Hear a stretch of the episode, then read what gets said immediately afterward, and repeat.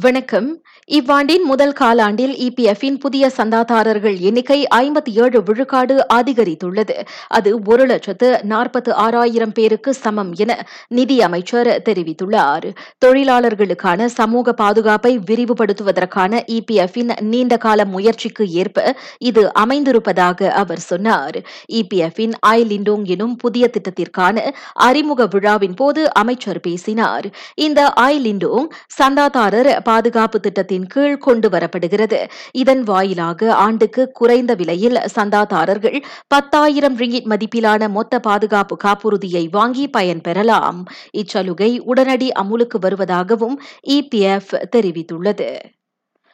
கடந்த வார இறுதியில் செகண்ட் லிங்கில் நிகழ்ந்த சம்பவத்தில் சாலையில் மூர்க்கத்தனமாக நடந்து கொண்டதாக நம்பப்படும் இரு சிங்கப்பூர் நாட்டவர்களை தேட மலேசிய காவல்துறை அந்நாட்டு அதிகாரிகளின் ஒத்துழைப்பை நாடும். அவ்விருவரும் அடையாளம் காணப்பட்டுள்ளனர். அவர்கள் சிங்கப்பூருக்கு திரும்பிவிட்டதாகவும் இஸ்காண்டா புத்ரி காவல்துறை தலைவர் தெரிவித்துள்ளார். சாலையில் ஏற்பட்ட விபத்து காரணமாக அவர்கள் தகராற்றில் ஈடுபட்டதாக கூறப்படுகிறது. அதன் காணொளி சமூக வலைதளங்களில் பகிரப்பட்டுள்ளது.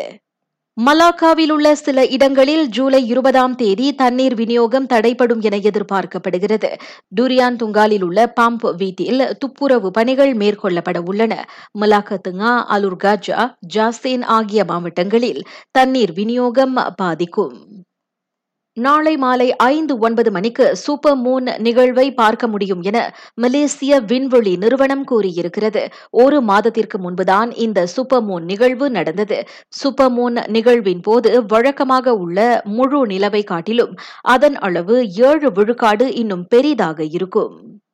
இலங்கை நாடாளுமன்றம் ஜூலை பதினைந்தாம் தேதி கூடும் வேளை புதிய அதிபர் ஜூலை இருபதாம் தேதி தேர்ந்தெடுக்கப்படுவார் என எதிர்பார்க்கப்படுகிறது. அதிபர் பதவியில் இருந்து தாம் நாளை அதிகாரப்பூர்வமாக விலகப் போவதாக கோத்தபாய ராஜபக்சே இதற்கு முன் அறிவித்திருந்தார்.